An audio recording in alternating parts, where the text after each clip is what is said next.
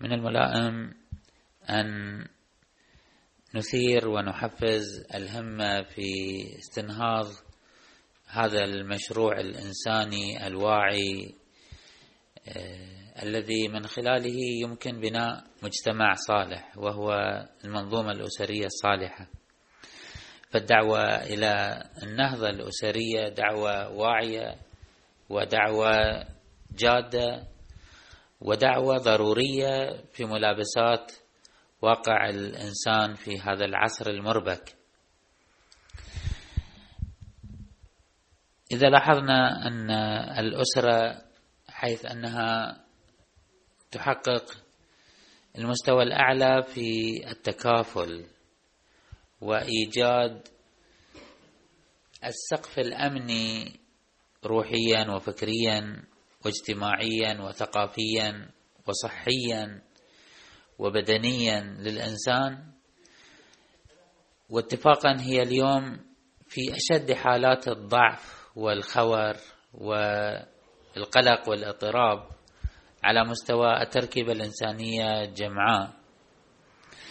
إنسان اليوم إنسان اليوم يعيش حالة من القلق والإرباك في أهم مرافقه وأسس بناء لعله كررت هذا الكلام وأتصور أنه في حاجة ماسة لقرع الجرس مرات ومرات جرس الإنذار في إدراك ووعي أهمية التركيبة الأسرية إذ أنها تحارب بألوان من المحاربة. فعلى المستوى الفكري هناك إثارات بأن البناء الأسري ما عاد متوافقا مع حركة إنسان اليوم الحركة السريعة الحركة البشرية العامة. لعله في فترات سابقة من التركيبة الإنسانية يحتاج الإنسان إلى هذا اللون من التنظيم. الآن الإنسان المدني تقدم على هذا التركيبة القديمة المتهالكة. الآن الإنسان وخصوصا الشاب اليافع في غنى عن الدخول في هذه التعقيدات القديمة. هكذا يطرح. وهذا الطرح الفكري قد لا يكون له منفذ عبور إلى مجتمعاتنا المحافظة. ولكن هناك اطروحات أخرى تهاجم التركيبة الأسرية من الداخل في تفكيكها وفي فك أسسها. يمكننا أن نبرز جهتين آه، نعم يراد تضعيفهما في بناء الأسرة. الجهة الأولى هي جهة الولاية. اليوم ولاية الأب ولاية رب الأسرة ولاية كبار السن العقلاء. لعله إخواني أخواتي يذكر كثير منا كيف كانت الواقع الأسري قبل مثلا عشرين سنة ثلاثين سنة؟ تذكرون أنه كان الأخ يقوم بدور كبير في توجيه الأخوان وفي المساهمة في تدبير المنزل. الان ضاق هذا الدور إلى الحد الأدنى؟ وأصبح أي شكل من أشكال الفاعلية الاجتماعية الفاعلية الأسرية يعتبر تدخل؟ الأخ لا يقبل من أخيه. التوجيه والإرشاد. الأخت لا تقبل من أختها. التركيبة الأسرية ضمرت فيها هذا الحال من الولاية العقلائية. أنا لا يفوتني ابدا أن أتذكر أن بعض كبار السن كانوا يمارسون الولاية بعفوية فكان عم جد عم أبو والدتي. عندما يدخل في دارنا فأنه يتعامل معنا كأبناء في أنه افعل ولا تفعل له آمر ونهي. وهذا التركيبة كانت مقبولة ومتفهمة وعفوية واسترسالية.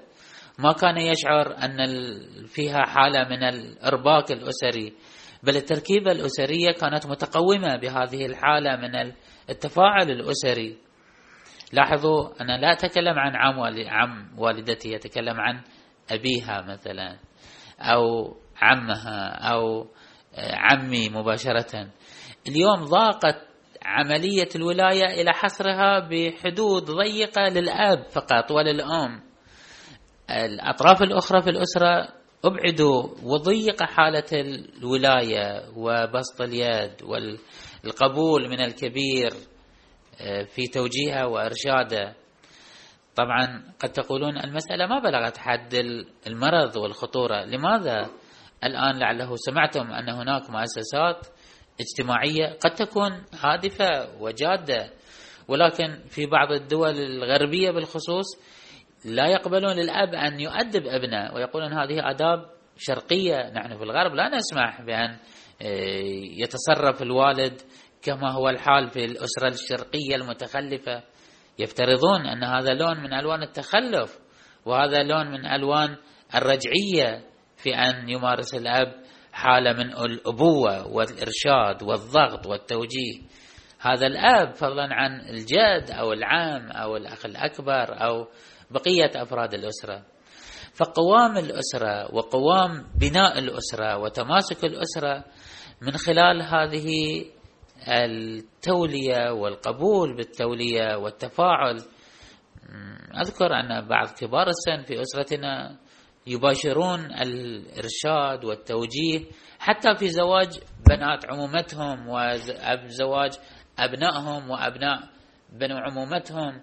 وبنحو من المقبولية ولعله قد تقولون أن هذا العمل ما كان مناسبا في كل آفاقه. قد يكون كذلك ولكنه بلا شك يحقق مقدار كبير من التماسك الأسري ومقدار كبير من اللحمة وتثبيت وشائج التدبير الأسري.